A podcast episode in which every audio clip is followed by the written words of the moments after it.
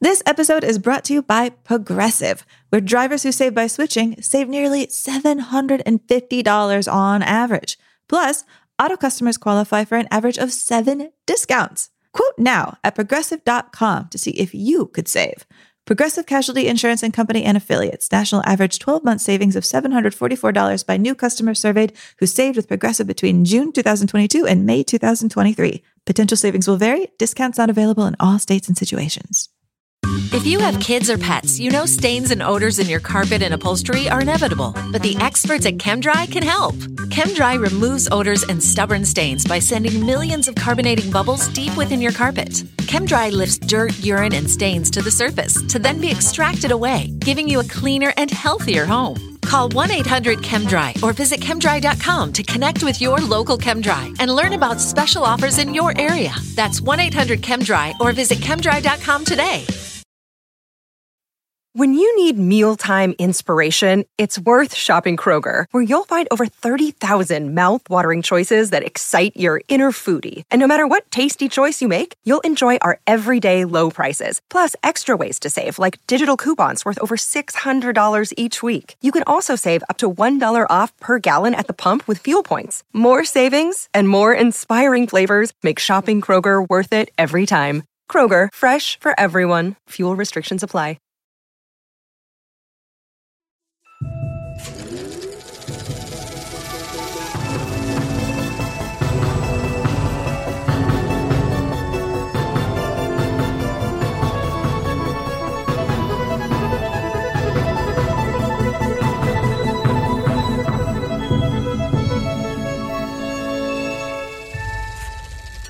Hello, everyone, and welcome to uh, Unspooled, the podcast where we explore the greatest films of all time, according to some, to see if they truly are that great or just remembered that way.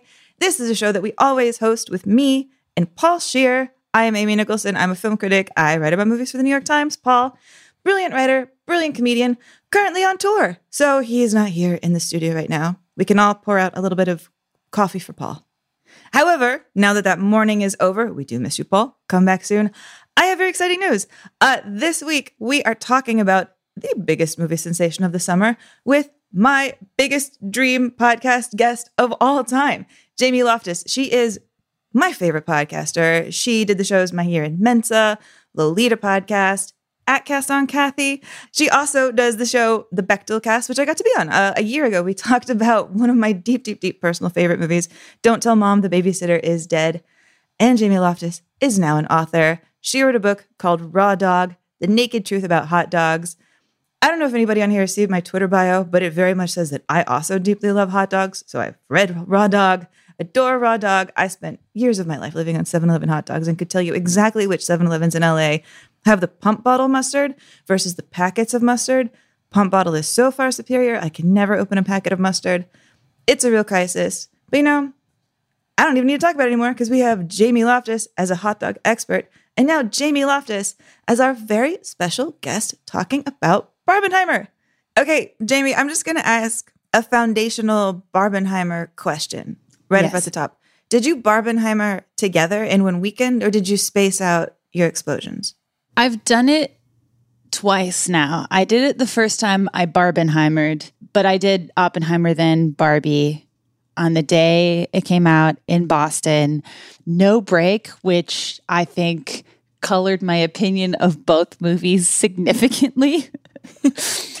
did it all the way through the first time, and then I saw them both separately afterwards. So, like, mommy and daddy got divorced. Exactly. I went to visit mommy and I had a, a better time. And then I went to visit daddy and I had a worse time, which also feels very divorce coded. Now, why in the initial period did you decide to see Oppenheimer first and then Barbie? it just, I don't like to leave somewhere bummed out.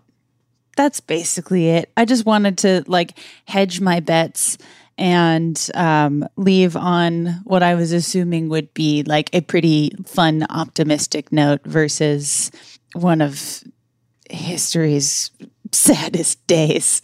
Oh no, but what does it say about me that I cried at Barbie, but I didn't cry at Oppenheimer? Nothing. I think that that was also true of my experience both times. I'm so wait, wait what order did you do? Did you do the thing?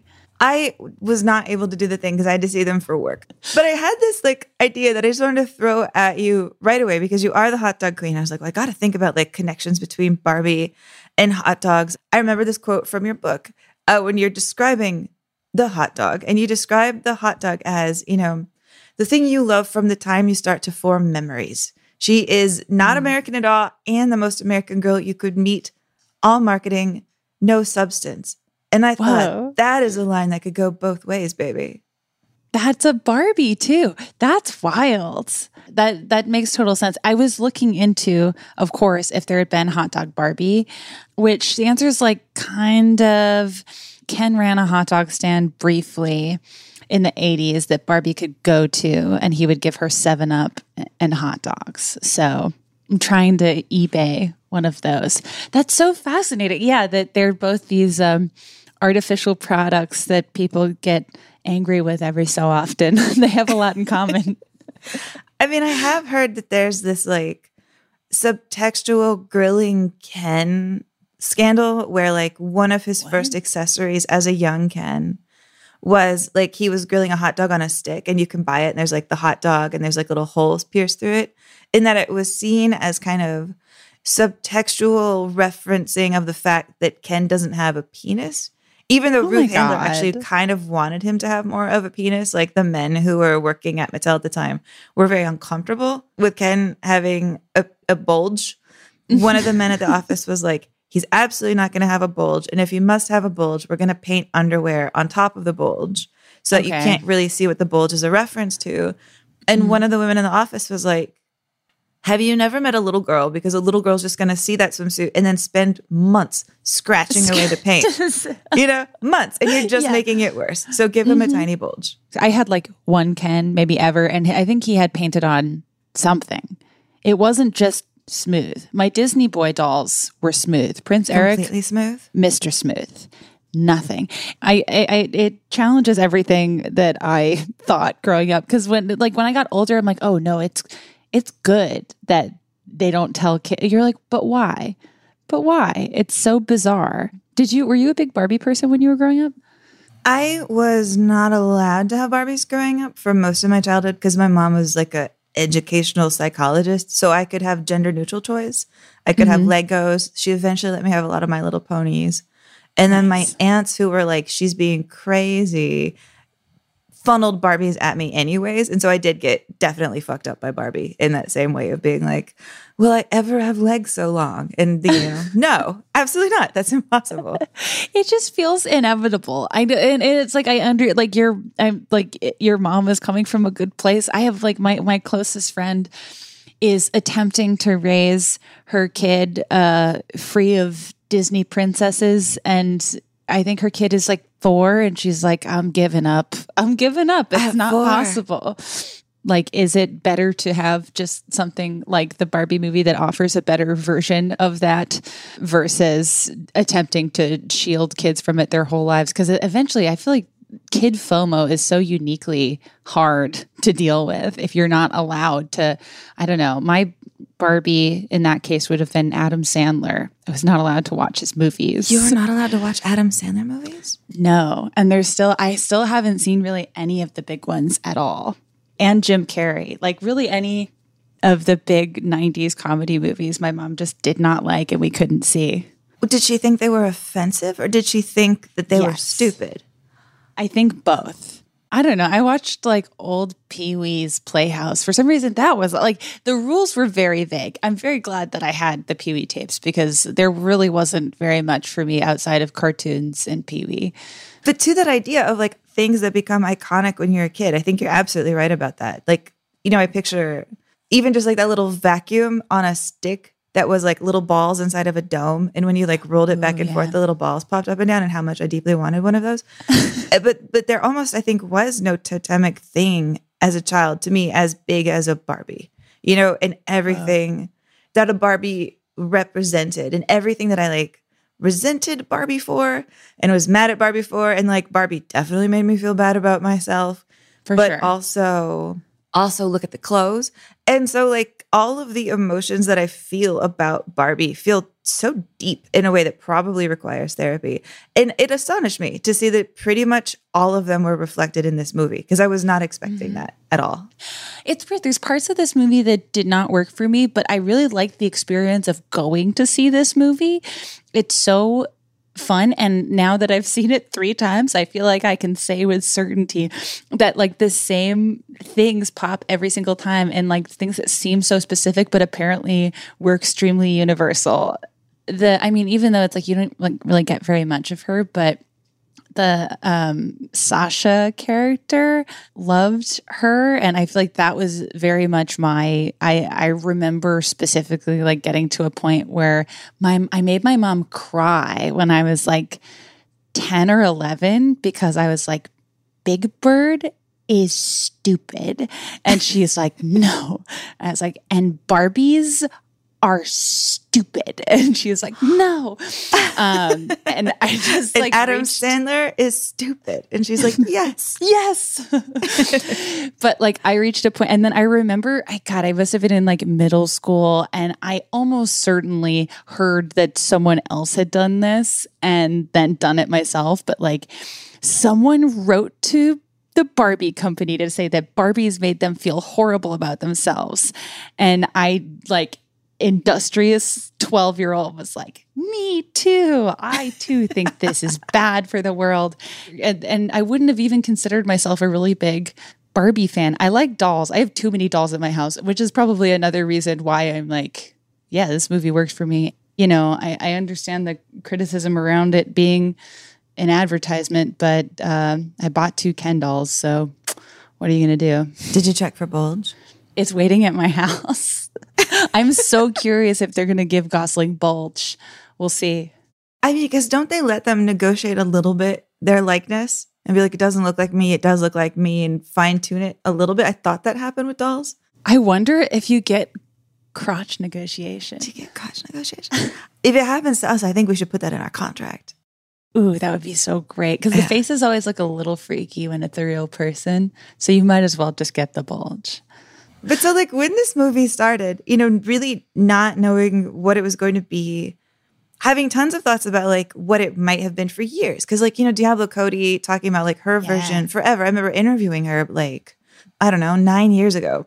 And her talking about like how hard it was to make a Barbie movie and me being like, what could a Barbie movie with her be? And then like the mm-hmm. Amy Schumer version of a Barbie movie that we never saw. And what would that Barbie have been like? And there's been these imaginary Barbies kind of in my head forever.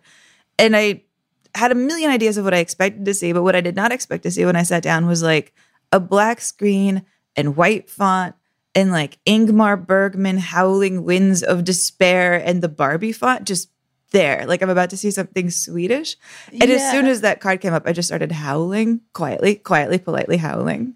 Respectfully howling. Respectfully howling. I don't know. I love that you can like know what it it's referencing in a lot of moments or not, and it's still fun. That feels so, I don't know, impossible in some ways. I just, yeah.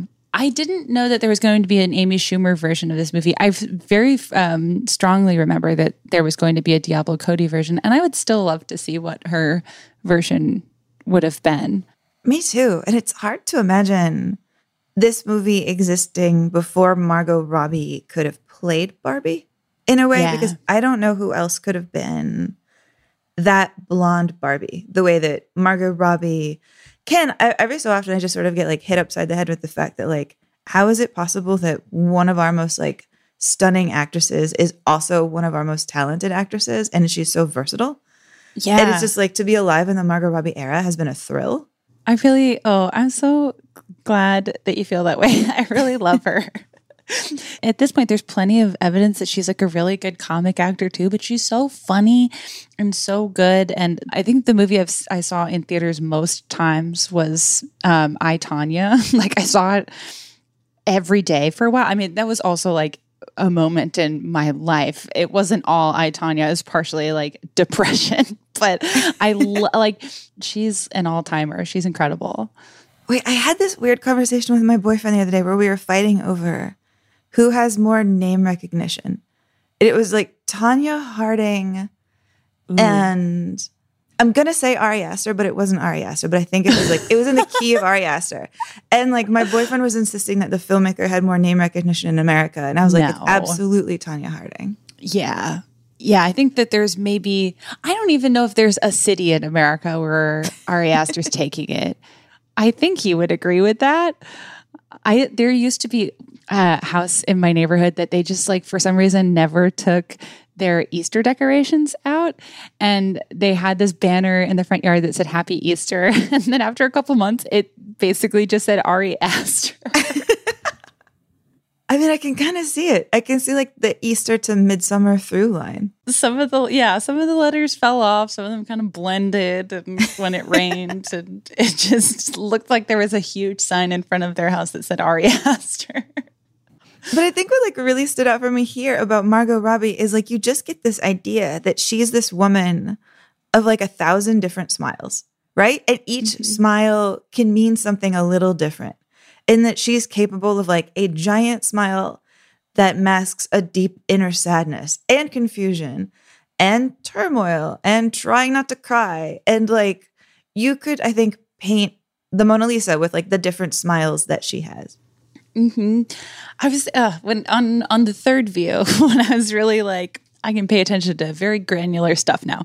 Um, it really I like it must be so fun to know that you're writing for her because she can kind of do anything without dialogue and like there's so many especially at the beginning of the movie when she's like it it reminds me of the Squidward episode of SpongeBob where he moves to the colony of Squidwards and then realizes that a perfect day every day is not sustainable. But like you just see, she just communicates like she doesn't even really need to say anything for you to realize that she's kind of that something's changed and she's kind of over it and it's just incredible. Well, yeah, and I don't think she's been getting enough props for being the producer of the film. You know, that I think that Yeah. she's the person who got Greta Gerwig on board. That was mm-hmm. like she was doing it, and she brought Gerwig, and she probably the chance to get to work with like the Robbie of a Thousand Smiles is maybe one of the things that I'm guessing made Gerwig feel like this won't be a disaster. This won't be a giant bomb hitting the theaters if I have Margot Robbie here. Yeah, she- she's been producing her own stuff since I Tonya, right? Or that's I think, I think so. That's patient zero for that. And I'm glad her performance is like getting a lot of attention. And I also wish it were getting more attention. I don't know. In terms of like how much I've seen like Ryan Gosling's performance praised, and it's amazing. But I'm just like, but it can't exist without Margot Robbie. She's so like she holds everything together. I just, yeah, I think she's incredible. I'm so curious, like, if I hope in 20 years, like Greta Gerwig will be contractually allowed to talk about what kind of notes you would get when you're working on a project of this scale. I guess I'm curious about the same thing with Marvel movies, but I just don't care in the same way. And I also like don't know the background for it. But Barbie, I'm like, ooh, I'm locked in because it seems like, at least on the surface, that she and Noah Baumbach had so much freedom in what they were allowed to do. But it also, there were parts where I was like, hmm, I would be so surprised if they were like, we gotta do this, you know? Like, I just, I'm so curious on how a script like this comes together and gets approved by a huge company and still feels so unique to them. Like I've heard tales of an unsung producer who protected them from notes as best he could. Hmm. You know, like who's sort of like, I will dive in between all of these notes and make sure that these auteurs get to do what they can. But yeah, like one of the only things I think they've talked about is just that Mattel was nervous about calling Robbie's Barbie stereotypical Barbie, and they were pushing for I think original Barbie. And and Gerwig was really like, no, stereotypical is the point, you know? Oh, I'm so glad that they got to do that. Yeah, because I, I, it's it sounds a little funky the first time you hear it, but then like I don't know. Yeah, as I was watching it in future viewings, I was like, what other word could you use that would get across what she's trying to say? And it does feel like the right word. And I feel yeah, like using original Barbie also feels like I don't know, it- like it excludes a yeah, lot of like the others are deviants or something. right.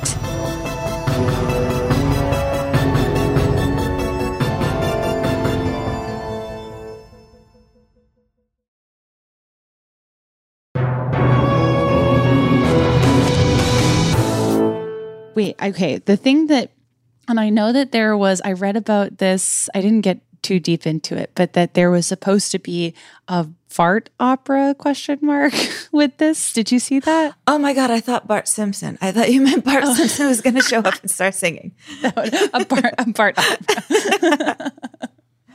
Out of what hole? They're they're bulgeless. I don't know. I I saw a piece floating around. I don't even think I read the whole thing, so I might be misrepresenting it. But that um, there was some sort of cut musical number that was like a fart opera that tested really poorly, and then they pulled it out from the movie, which may have been the right decision. I just the thing that stuck out to me the first time I saw the movie that I haven't seen people be frustrated with I love the Ken number towards the end of the movie. It's so amazing. Like it looks incredible. It's so funny.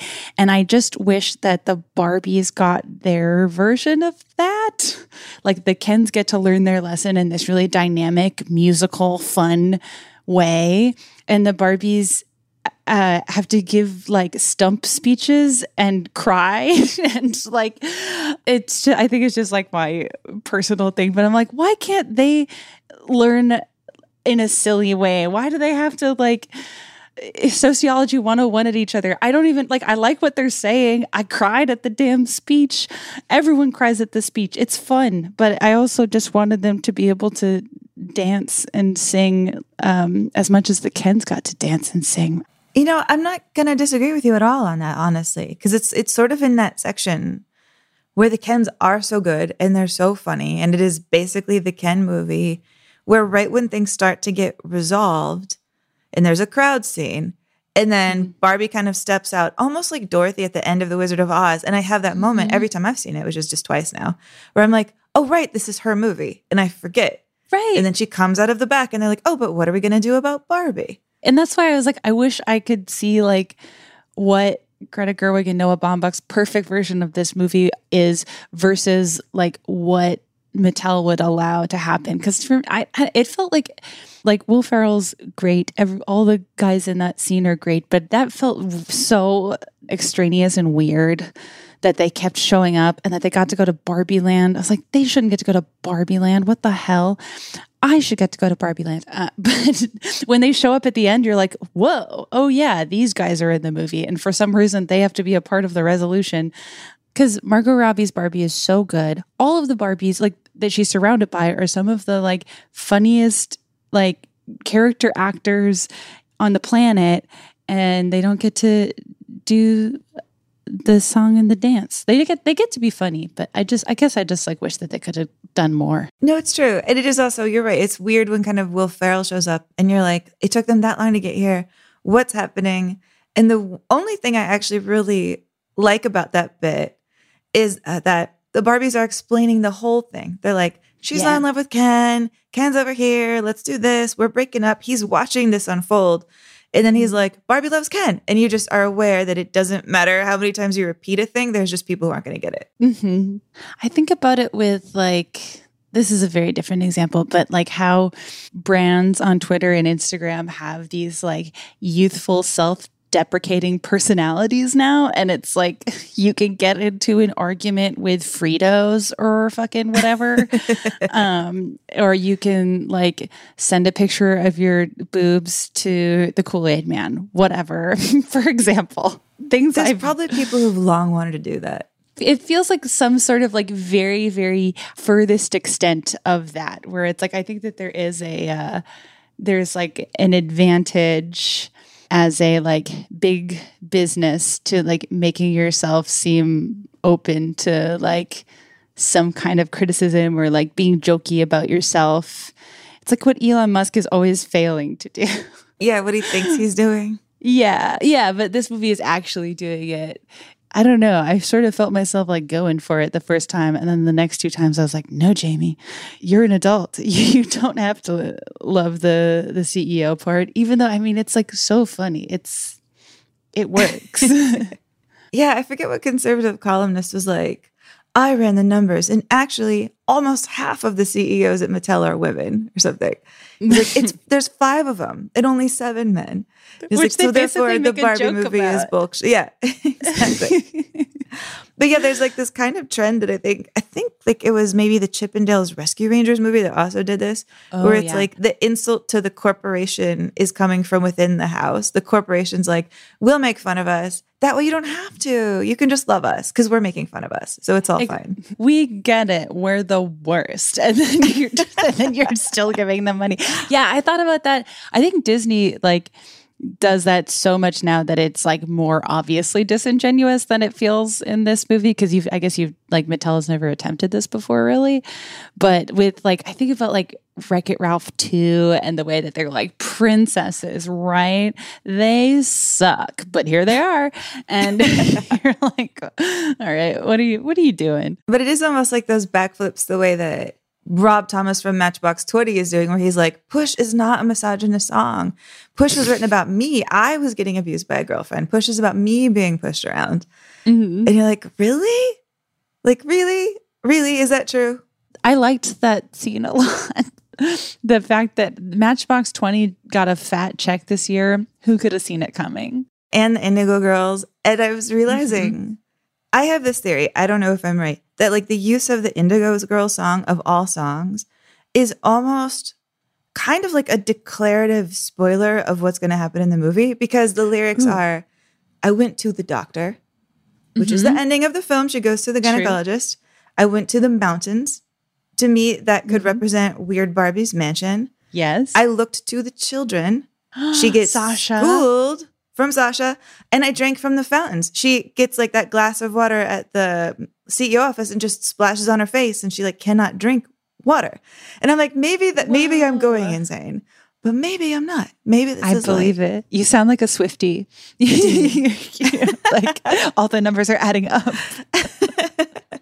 So I went on kind of though a deep dive about a little element of the film that I want to really get into with you, which Okay. is Midge, pregnant Midge, Yes.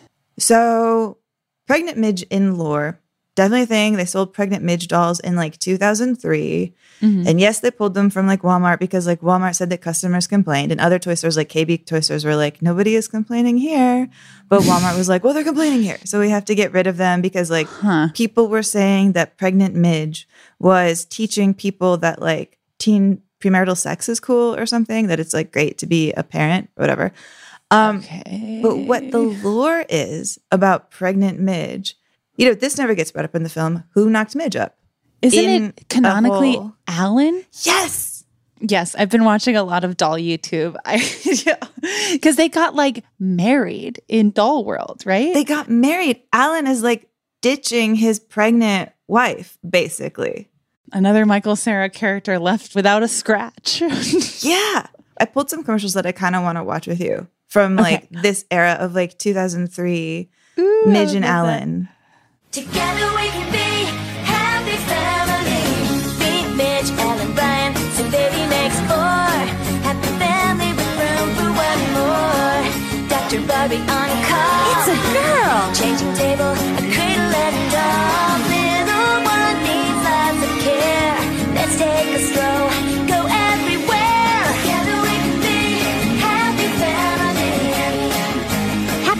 Sets, each sold separately. That unlocked something. I like definitely saw that commercial between episodes of SpongeBob. Holy cow. Yeah. And it Bobby flat out on like, call. But yeah, Alan credited his dad to like their young child Ryan, their future like unborn daughter. And when I Mm-hmm. look at Midge in this, I'm like, all right, I've seen happier dolls than Midge. But then, like, as the Happy Family saga continues, I think it gets kind of dark. They gave the Happy Family a dream home, but it's not like some cool pink castle that's like, Yeah, it's kind of beige. yeah, like, right? Describe what you're seeing right now. I guess that it kind of looks I mean, it it looks like an apartment building, but I'm guessing Alan and Midge own the whole building and are also basically as tall as the building. Beige. You're very right. Beige. And canonically in France, in the French commercials of Happy Family, they have a Volvo, and the Volvo was blue. Oh. Like they're just straight up normie. But then this oh. house to me feels like a hell house. I want you to watch this cartoon or commercial. Welcome to the new Happy Family Sounds Like Home. It's so big. And it makes over a hundred sounds. Where's Ryan? Ryan. Mom's keeping busy. And so is Ryan. Anybody want sandwiches? I do.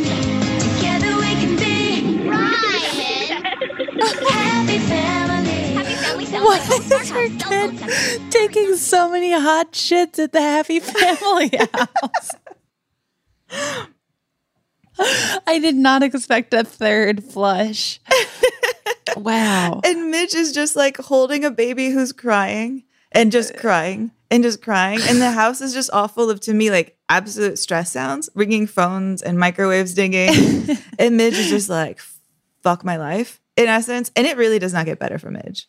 That's gnarly. Oh my god. This doesn't work for like I what I have no issue with the pregnant doll, but this like dystopian future for Midge, it feels like why I th- think that every time I hear in the Barbie movie America Ferrera's idea for a Barbie, I'm like, no, that sucks. Uh, that worst. sucks. It's not aspirational in any way, and no one wants that. You want something that feels aspirational, or why would you? Ugh, who is buying a beige house? I mean, I think I'm relieved that in that part where America Ferrera is like, and here's my dream Barbie, that the company isn't immediately like, yes, and now you can be a board of executive member because that idea was so great. Because it's like, no, no, nobody wants that. Because if you make that Barbie, it's going to look like the very last ad that I had to pull to watch. Welcome to the Happy Family Real Sounds house. Listen and you'll see the dishwasher washing. Cartoons on TV. Uh oh, baby's all wet. Will the Happy Family, Ryan, ever Oh get to my bed? god! Happy Family Real Sounds house makes lots of sounds. Dolls sold separately, batteries not included. He's at it again. what is going on with Ryan? Midge is in hell. Like to get to see what Barbie is doing, going to space and being like a cool ass tiger pant wearing like filmmaker or whatever. And Midge is just rocking this crying baby who's like peeing and she can't get it to go to sleep. It's just mean. That yeah, it feel because it's like you don't hear it in these commercials. Like you just hear what Midge has to deal with. You don't hear what she can do. Like they're like baby wet, and then you're like, well, I guess that's Midge's problem. Ryan's shoving his head down the toilet again. I'm assuming that's also Midge's. Also, the house got much smaller in that one too. They're kind of down on their luck. Exactly. I think well their water bills are really high for one Yeah, thing. Ryan's flushing them out of house and home. I do like the like early Alan like queer reclaiming of Alan of Ken's buddy who shares all his clothes. That's that's my Alan. I don't like husband slowly turning his wife's life to dust as they move into tinier and tinier homes. Um, and he doesn't connect with his son to the point where his son's father is a toilet. Let me get in your car and we're driving away. Can we please get out of Barbie land? Please. so so brutal for Midge too. Like as her life grows smaller, that she has to see the woman who delivered her baby eventually become president. Like that cannot feel great. I mean, you just actually took the dolls that the Barbie movie is making fun of at the first place, where all you get to do is play act taking care of things. Right. And it's just reenacting that. It's like we made Barbie so you could do more than that. And like the Barbie original dream home didn't have a kitchen because it was like Barbie just goes out every night and like has dinner with like men who buy her martinis. Like she doesn't need to cook. She doesn't need a stove. That's a fun uh, Barbie Oppenheimer overlap. Their houses don't have kitchens. Oh my gosh. And he, I think, has as many struggles with eating problems as as Barbies have been accused of. I mean, I, I think that Emily Blunt said that Cillian Murphy ate one almond a day or something to get into like his Oppenheimer wardrobe. Oh my God. I had, I don't know what the algorithm was trying to do to me, but there I was getting a lot of Cillian Murphy thinspo No. posts. It's back. It's happening again. Oh no. Do you think these are more geared towards little younger men or younger women? I still think younger women, interestingly, but I was, yeah, first, I don't, I don't know what I did on the website to make this happen, but I was getting a lot of tweets on my feed about Cillian Murphy's snatched waist from Thinspo accounts. And I was like, I feel 14 years old again, except now it's J. Robert Oppenheimer whose body goals. It's not fair. it never stops. It'll never end. Oh my God. I kind of want to wake up J. Robert Oppenheimer from his grave and say, Do you know what else is happening? Do you are now giving people eating disorders. Young women eating disorders somehow. Like do it on incognito mode. But if you search Oppenheimer snatched waist, you're in for a world of hurt. There's a lot. I mean, the overlap then I think is actually pretty interesting. I mean, just to jump back for like one second, there's this book from like 2009 called Toy Monster: The Big Bad World of Mattel, and mm-hmm. that book gets really into the connections between like Barbie and weapons of mass destruction. Like there's a chapter called From Weapons of Mass Destruction to Barbie. And it's basically about how one of the foundational members of Mattel, the one who kind of came in the third basically to the Handler family, uh, was this guy named Jack Ryan who had um, Raytheon security clearance during like the Eisenhower administration. Like he worked on missiles. He did like the Hawk missile. And so he was like at that time of Oppenheimer getting his security clearances revoked, like he had security clearance and he was making weapons. And then he meets like Ruth Handler, then he joins Mattel. He is the guy who is like specifically credited with filing the nipples off the original Barbie. Or like, cause they like, you know, they borrowed her mold from like the Lilli doll, the kind of German sexy doll. So it Yeah. is sort of like we stole secrets from Germany, took this explosive doll here. He's the guy who filed off the nipples. Even the phrase filing off the nipples, it's so ugh. you can feel it in your whole body. But apparently there was like all of this like German American tension over like the popularity of Barbie and Barbie's roots as being basically stolen from a model of a doll that Ruth Handler saw when she was traveling in Europe. And like when when somebody else saw that Barbie was popular, they tried to buy the Lilli trademark specifically and sell the dolls in America. And so there were huge like fights over here. They were suing each other left and right, being like, "We know you stole the doll. We can look at the hip joint." And then Mattel buys a doll factory in West Germany. the name of the town was Babenhausen. And so they were making Barbie dolls in a town that they nicknamed Barbiehausen. So this this is this is legacy, man. There's legacy here. That is so high level business bitchery. That's so petty. Wow. Like when you read about this stretch of Mattel history, it's crazy. It's all paranoia and like industrial espionage. They say that the mm-hmm. Mattel factory had like tighter security around it than the aerospace industry, and that it's all full of basically like the men we see in Oppenheimer, like at Mattel. They're like cocky, Right. angry, obnoxious. Everybody's having sex with everybody in the company. Like Jack Ryan, this guy, when he got more money, he would take all his girlfriends to get plastic surgery to look more like Barbie. He winds up marrying Zsa Zsa Gabor as like one of his five wives.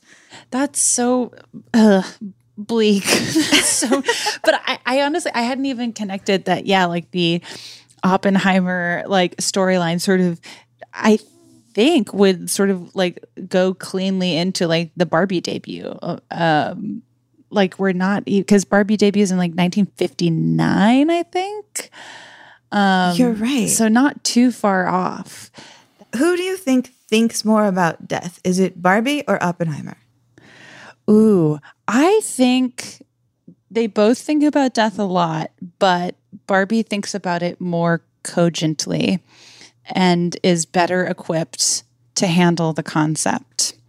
I, I mean, I think I would agree with you, especially during like the course of what we're seeing in the films, because to me, like so much of you know Christopher Nolan, like not really showing the bomb, not really showing the effects, was to kind of mirror what Oppenheimer was closing his eyes to as well, mm-hmm. and to be like he had to keep things out of mind to make this bomb. He couldn't think about death. And in a way, it's sort of like Barbie being like, I would give anything not to think about death. Like they're kind of coming from, I think, a similar impulse. I don't know. I guess that Barbie does confront it a little more head on than we see Oppenheimer, at least in the space of that movie. Because I've seen Oppenheimer twice now, and I think I don't see myself going to see it a third time. With all due respect to Cillian Murphy and his snatched waist. I'm sorry. Okay, wait. I have this tweet in front of me because I went back to make sure that I was using the correct phrase. It's a picture of Cillian Murphy as Oppenheimer, and the text is Masters in Cuntology, double majored in Slasian Studies and Slutsical Analysis, minored in baby girlism from the University of Servington. And all the replies are like, snatched waist, snatched waist. So everyone's doing great.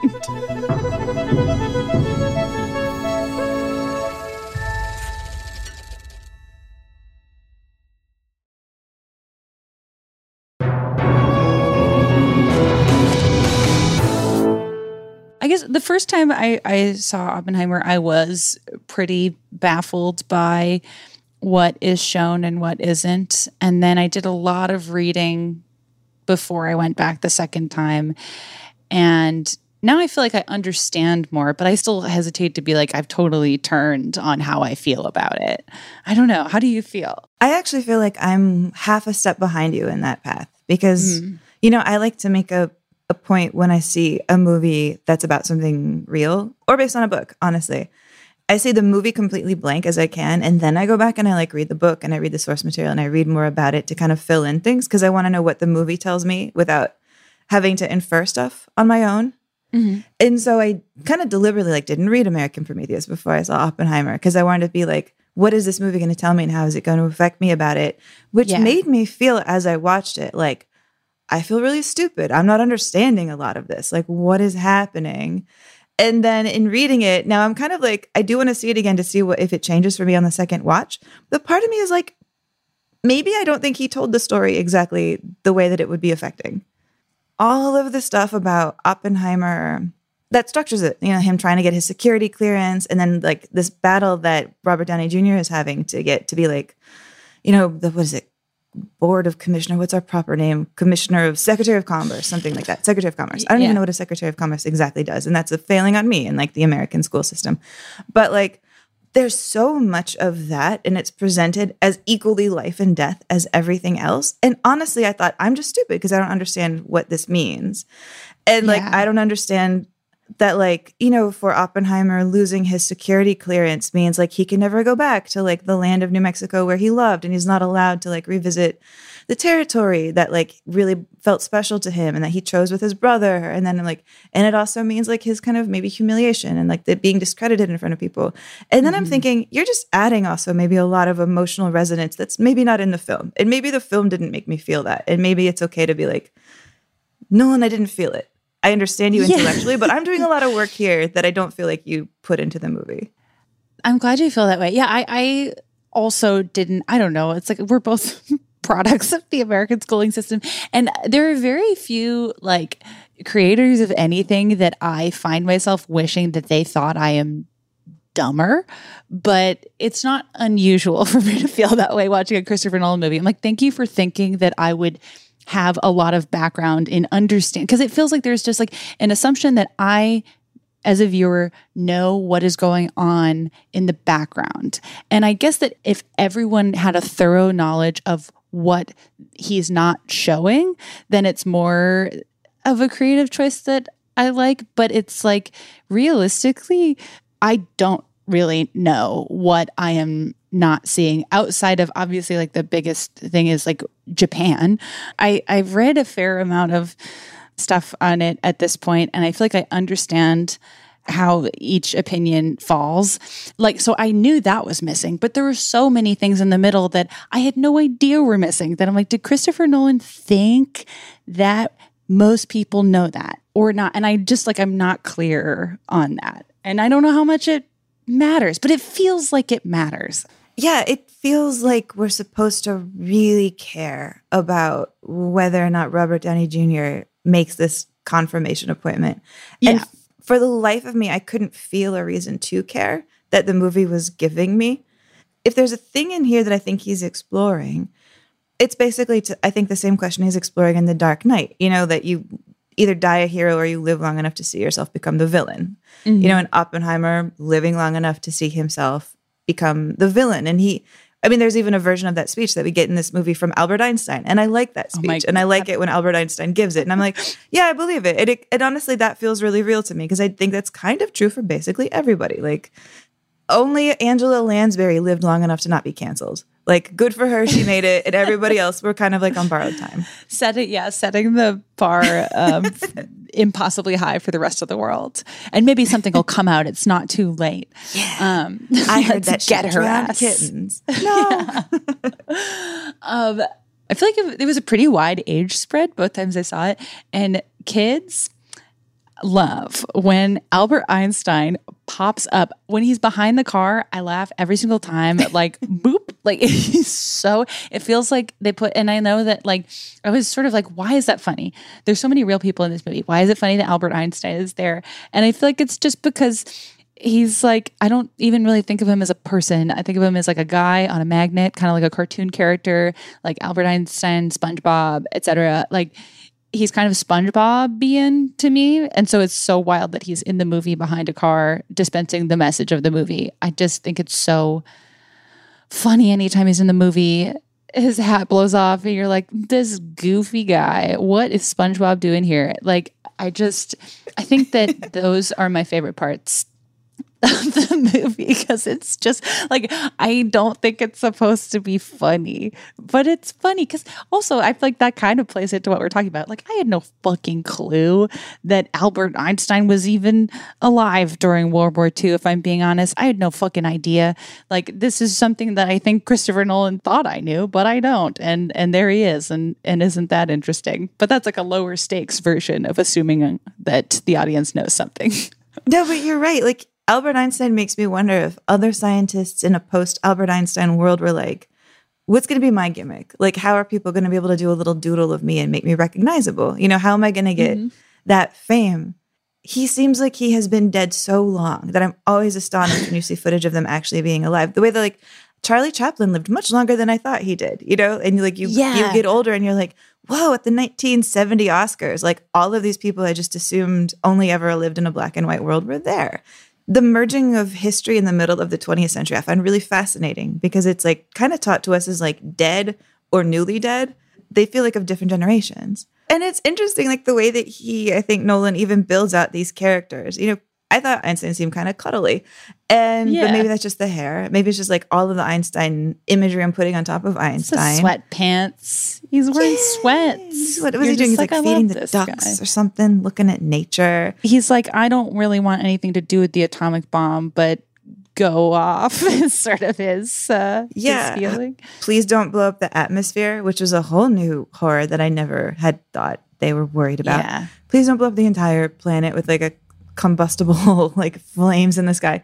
But like the way that Nolan introduces Oppenheimer to us, I was very on board because he's like Oppenheimer. He's a guy who, when he gets mad, he's gonna poison his teacher's apple with cyanide. Oh, he's great. reckless. He can't be held down. And I was like, oh, I'm very excited to watch a movie about a guy who's like this volatile. And then mm-hmm. it sort of felt like from there, he's almost more like Bruce Banner ish. He's like, I'm a guy who could be so volatile that I'm actually not volatile. You know, he uh, he felt so contained to me throughout the rest of the movie, where it was like only because of the apple scene did I even guess that maybe he could have the potential of like doing a lot of harm to people when he gets mad. But it was strange. I just felt like everybody in the movie was talking about this character that I wasn't seeing. You know, Oppenheimer, he's like a bad boy. Oh, he's dangerous. Oh, you never know. He's an egomaniac. And I'm like, He's he a womanizer. And you're He's a just like, womanizer. wasn't really seeing that. I wasn't seeing it.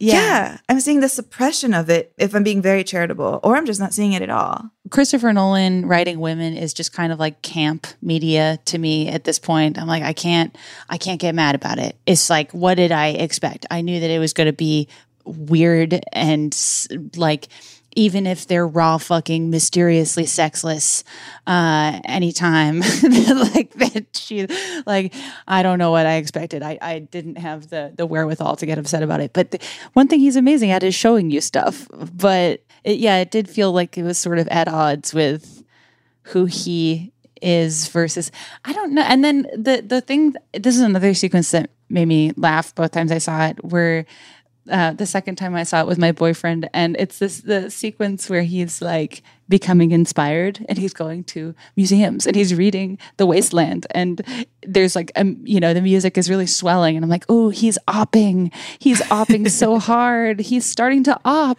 and then at the end he like figures out science or whatever, and like you can't tell me that Christopher Nolan doesn't think this guy fucking rules, like that sequence alone, he's like he's opping so hard in this one. like, I had a hard time with this movie because I wouldn't say that I disliked it, but there were so many parts of it that it, I just was like, did I miss something? Yeah, I feel really similar. Like I'm happy that this movie is alive in the ecosystem. And I mm-hmm. love that Barbenheimer became a thing and I totally bought a shirt. And and I'm excited to see it again. And I'm going to I think when I see it the second time, I'm going to try to see it through a lens of watch this as a movie that's only about withholding. Because to me, mm-hmm. that was just like the feeling I walked away with is like, here's a guy who's suppressing all of his emotions. Here's a movie that's withholding why any of these long ass conversations in beige rooms about communism matter. Here's a movie that's like withholding even the Nolan that I think of as Nolan. You know, I think of Nolan as a guy who can make any office building look extraordinary. And here he's mm-hmm. like, I'm not. He's like, it's like he's really Yeah. saying, You're not getting what you expect from me. I am taking away everything Nolan, and I'll give it to you in these like random little bursts. Here's a crazy mm-hmm. montage, and like here's Florence Pugh naked, which is just like it's more human than anything I've ever seen him do in like 20 years. Like a woman who sweats. What are you talking about? And like only giving himself this Nolan to us so sporadically that I'm like, you have an intention, and I'm not sure I'm getting it. So I need to see it mm-hmm. again and try to like open my heart as wide as I as wide as possible to whatever I think you're doing. But right now, I just am only interested in the movie intellectually and not like emotionally on any sort of a level.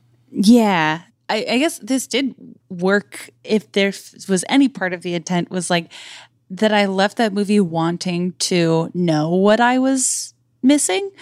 I think because not seeing anything in Hiroshima or Nagasaki felt like that you know is something that is being intentionally withheld from you. And so when I left, I was like, okay, I for sure didn't know a lot of what was going on, what was actually going on. And then I did read more about it and learned more about it. And there's there is something to that because it's not like Christopher Nolan's job or responsibility to tell me what happens in World War II. That's not his job. But how many movies are tackling this very specific tackling something so specific and not letting you know uh, anything outside of it? It's such a like intense choice to have made. I don't think it's something that I would have ever done myself because I I think I'm just pathologically afraid of people being mad at me.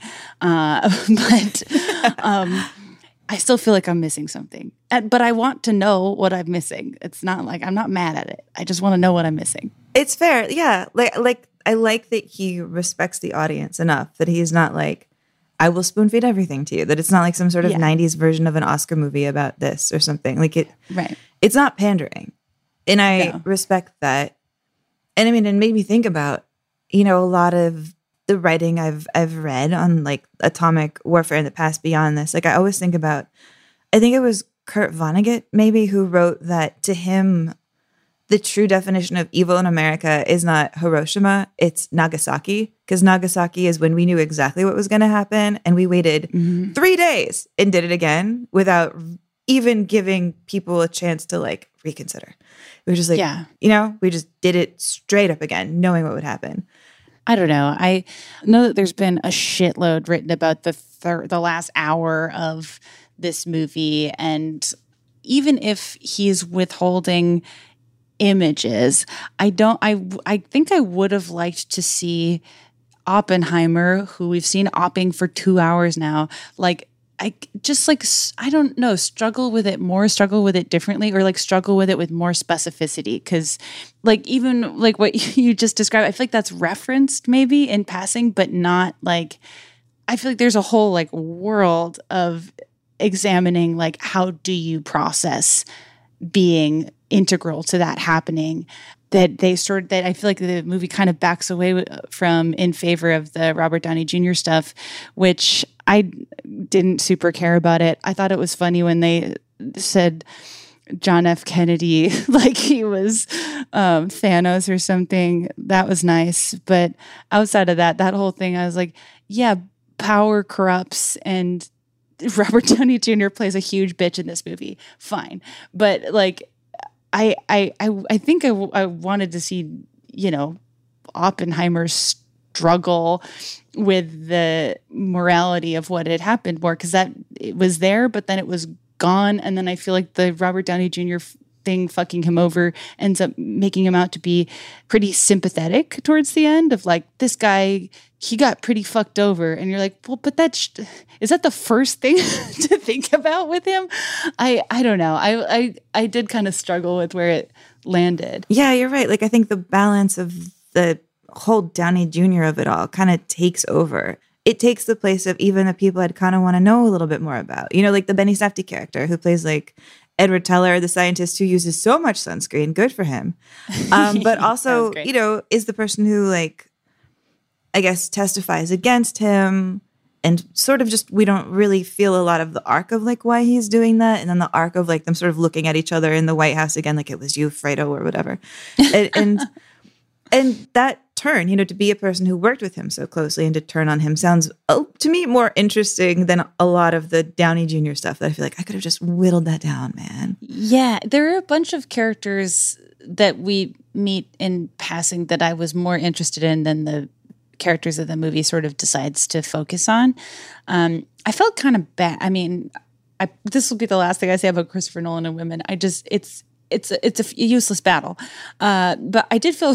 Bad for like I know that Kitty Oppenheimer was an alcoholic in real life, but every scene she's in, if she is not actually drinking, there is like glug glug MP3 coming from her bag. Like you can this woman cannot be in a single scene without Christopher Nolan being like, and she's got a drinking problem. You're like, And she's a bad mommy. She's a bad, bad Yeah. mommy.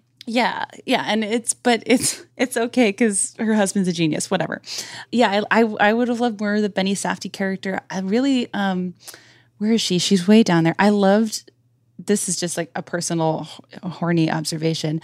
I loved how David Krumholtz looked like Alfred Molina. It was that was awesome. I just um, and then there was one uh, Olivia Thirlby. I was like Juno's best friend. Juno's best friend. Like I, that was someone that I looked up afterwards um, because I was like, oh, there was uh, one woman there question mark, and she got three lines of dialogue. That's just a Christopher Nolan movie, fine. But that, was also a real person, and like when I read more about her, I'm like, that's a way more interesting character to me than Robert Downey Jr. Like. I, I'm, I wonder how much of that is American Prometheus because I haven't read it and I don't see it happening. And I was just glad to see Nolan know to cast her because Yeah. I've always really liked her. I always get her and like Kat Dennings united in my brain as like these two women that I was really waiting to just blow up. And I felt like you didn't quite get the roles, you know? Mm-hmm. And but like you were there and I like really was just rooting for them both so hard. Yeah. But it's They're like to me kind of frustrating that Nolan is like, yes, I will command great actresses. I will command Florence Pugh. She will be in my film and she will just be mean and sexy. And then, then that's it. Yeah, and I'll give like, her nothing to do. I was just like, man, maybe Florence Pugh. There, I, with both like Florence Pugh and Emily Blunt, I'm like, would you have been happier in the Barbie movie? Not that there's only two movies you could be in, but would you have been happier in the Barbie movie? I wonder. I, I definitely wonder. I mean, I feel like Emily Blunt's last real scene where she gets to rage out at the committee yeah. is so good that I Yeah. think it's possible that it kind of will wind up rewriting how badly written her character is the whole rest of the way. And then she'll probably get an Oscar nomination. To which I'm like, you put in the work. It's not your fault the character sucks, but you Yeah. really only had one good scene. She's so good in that scene, though. I was like, man, we could have let her do that the whole damn time, couldn't we have? Let me just ask kind of one more question as we're sort of tying things up together. Mm-hmm. hearing you talk about like that Oppenheimer arc of like you did bad things, but oh no, we're forgiving you and everything will be all right. It made me think a little bit of like the arc we go on for the Kens and how the emotional roller coaster of the Kens. Because to me, with the Kens, the moment of Barbie that I really respect and I keep coming back to is always when they're kind of reallocating the power of Barbie World. And like Barbie World is not perfect. Barbie makes a point to leave Barbie World at the end. Barbie World is not like the end all be all. But the Kens are like, what's going to happen to us? Can we be judges? And they're like, no. And I'm always like, oh, the poor Kens. And then they're like, you can have as much power as real women do. And I'm like, God damn it. Why do I always get tricked into like over empathizing with a Ken? Yeah, I definitely felt that as well. I'm like, how much of that is just like the Kens are super fun to watch, but I feel like they're more fun to watch because they get to do more fun stuff than the Barbies. I don't know. I'm just like, how could you not let Issa Rae and Kate McKinnon sing a song together? Like, I had all these drafts of songs I wanted Barbies to sing by the third time I saw it. And every time there'd be a new combo of Barbies, you're like, well, there's a song there. Uh, anyways, but it feels like the forgiveness, even from Barbie, comes in a way that isn't really earned, but he's fun, so it's easy to take in. But Barbie was way more Ken heavy than I thought it would be. And I love I like when he's discovering patriarchy in Century City. Like that sequence is amazing. But like objectively, he comes back to Barbie Land, overthrows the government and steals her house and she still apologizes to him at the end of the movie. For and not like, wanting to date him. right. And being like you're right. I should have hung out with my friends less. And then I, I don't think it was like intentional or like world shaking or anything like that but it just felt like well maybe ken wouldn't have done that if barbie was a little bit nicer to him. And he stole her house. Like she doesn't need to say sorry to him. I understand like from the perspective of like he felt ostracized and left out. Um but it, yeah, it felt like the the Ken forgiveness arc. I don't know. I'd like if I'm taking off my like analysis goggles, I'm like, it is funny, but um that felt kind of funky to me that like we have to forgive Ken before the movie can end. And it's progressive because Barbie doesn't want to date him, but she still has to forgive him for some reason. I still want to know where the Kens live. Where do they go? I don't Do they just lie on the beach? the- yeah. but yeah, I mean, there's still real Ken Ken inequality. But yeah, I am glad it doesn't end there and it kind of ends where it does. You know, like to me, the part where I always cry is like Barbie in the absolute white void of space deciding to become a human, because that is just something that in all of my like complicated years of looking at Barbie and being like, why can't I have hot dog legs? It never occurred to me that sh- that a doll would be like, why can't I be a human? You know, like mm-hmm. in that way, in like the way of not just like humanity's great, but like humanity is really troubled and it's hard, and I choose the hardness of it. And I mm-hmm. find choosing hardness to be like one of the most beautiful things that characters can do in a movie. Like it's the Eternal Sunshine ending. Like this is going to be a really horrible relationship and it's going to be difficult, but I choose you anyways. That's the stuff where I'm like, oh, it reflects my view of the world, which is probably kind of dark. But her choosing us, like choosing choosing to honor what being a real woman is, is so affecting to me. And like seeing her start to go on that journey from when she sees Ann Roth, the costume designer, kind of sitting at the bus stop and looking at human wrinkles and being like, those are beautiful. And ends and Ann Roth's character being like, I know. Like It's so good. that's the magic trick of the movie. Like you you took me to the honoring the mortal soul. I cannot put it anywhere close to that good. Yeah, it's. I mean, that it's a really beautiful movie, and I'm sh- and it, again, it feels like amazing that that is allowed to happen. And I'm like, maybe I'm being completely tricked by being like, no, Barbie is nice and she wants to be your friend, but you're like, well.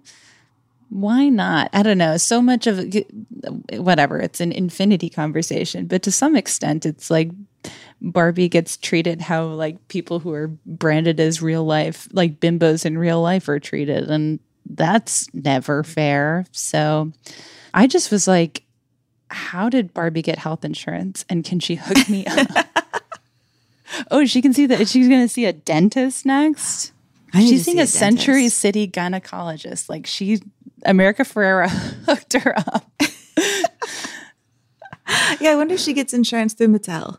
that's something that I ended up really liking about the movie, where it's like there are just like some leaps of logic that like you're like, yeah, if you think about this for more than a second, it makes no fucking sense. But like that's not the point. It's it's fun. Everyone's suddenly wearing roller skates. Sure, that that's just how the movie works.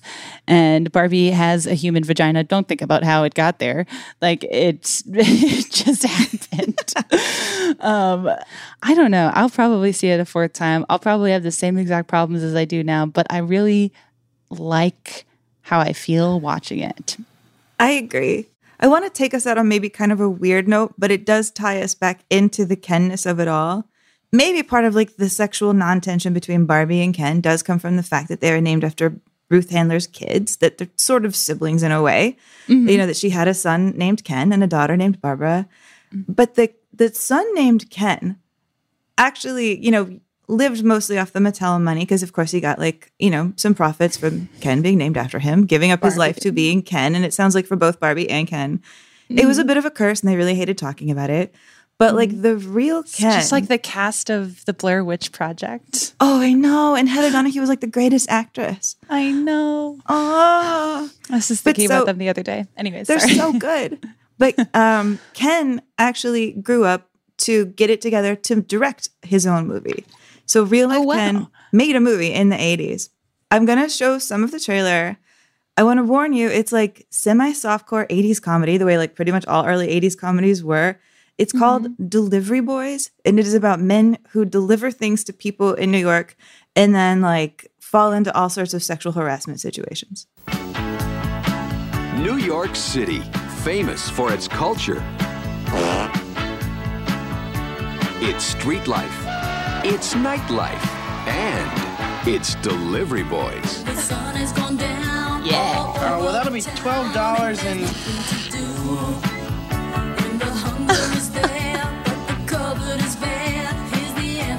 Delivery boys. It's an art. It's a science. It's service. Lots of service. What we have here is a failure to communicate. See them in action in the comedy that bears all. About why deliveries take so long. how are you gonna keep me against my will? I won't. In fact, the door won't even be locked. Delivery boys. Oh my God. Come and get them while they're hot. Delivery boys. Boy, do they deliver. Ooh, and they had their own song. Written by Ken. Ken wrote the song. In defense of nepotism, Delivery Boys 1985. Wow. I want to see that. Yeah, in defense of nepotism, Mario Van Peebles is at one point dressed like a Barbie with a gigantic blonde wig. What an interesting way to like t- figure out your generational Barbie trauma. Ooh, that rules. Good for Ken. Good for Ken, man. He he made his art. I think that that movie is probably being shown in a Mojo Dojo. I, I also really love what is it? It's like long distance, low commitment, uh, casual girlfriend. That was I was like, damn, they they're good. Oh, Jamie, I know that you're across the country. Will you be my long distance, low commitment, casual podcast buddy? Yes, it's like that title means nothing anymore. But no, for real, I want to thank you so much for coming on to just talk about all things Barbenheimer. Last question Did you eat a hot dog at the movie theater while Barbenheimering? I did. I ate a hot dog at Oppenheimer. Um, and then when I saw Barbie the third time in Maine this week, we pre-gamed by going to a nearby hot dog bar. And that was an incredible and thoughtful way to start the night. You know, Ken has a bulge, but at least you've got the wieners. I've got I, I'm in full control of the wieners. Well, Jamie, thank you again. This has been so fun. oh, thank you so much for having me. I want to say thanks again to Jamie for coming on the show. I just adore her. I adore her. Next week, Paul will be back. And I am very excited because I think that Paul and I should talk about something springboarding off of something I heard when I went to go see Barbie for the second time at an AMC randomly in the middle of California, which is there was a whole line of girls there dressed in pink having this session about what they had just seen of Barbie. And one of them said something that really stuck with me. She said, I haven't had a moment like this in the theater. I haven't had a time where I saw a film that made me feel so seen since Legally Blonde. And I thought, whoa, it has been a long time since Legally Blonde. And whoa, that makes me want to go back and rewatch Legally Blonde. So you know what? Paul's not here and I'm just going to command it. We're going to do Legally Blonde when he gets back next week. And I am very excited about that. So here's the trailer of Legally Blonde. And as you can guess, you can watch it pretty much anywhere on this given earth. I'm going to Harvard Law School. Do you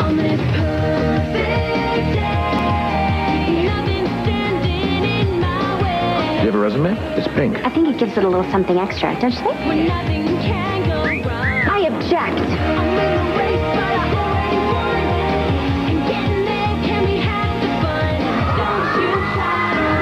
This summer, Reese Witherspoon is Elle Woods, attorney. Legally Blonde, rated PG 13. A big thank you to our producer, Josh Richmond, our associate producer, Jessica Cisneros, our engineer, Casey Holford, and our executive producers, Cody Fisher and Amelia Chapello, and our MVP, Molly Reynolds. Our theme song is by Michael Cassidy, and our fan art is by Kim Troxell. Follow Unspooled on Twitter and Instagram, and join in the conversation about all things Unspooled on the Paul Scheer Discord at discord.gg slash Paul Scheer. Unspooled t-shirts are available at teepublic.com slash unspooled, and you can get a deck of Unspooled playing cards and more merch at podswag.com. Finally, See the official AFI list of unspooled films and more about the show at unspooledpod.com.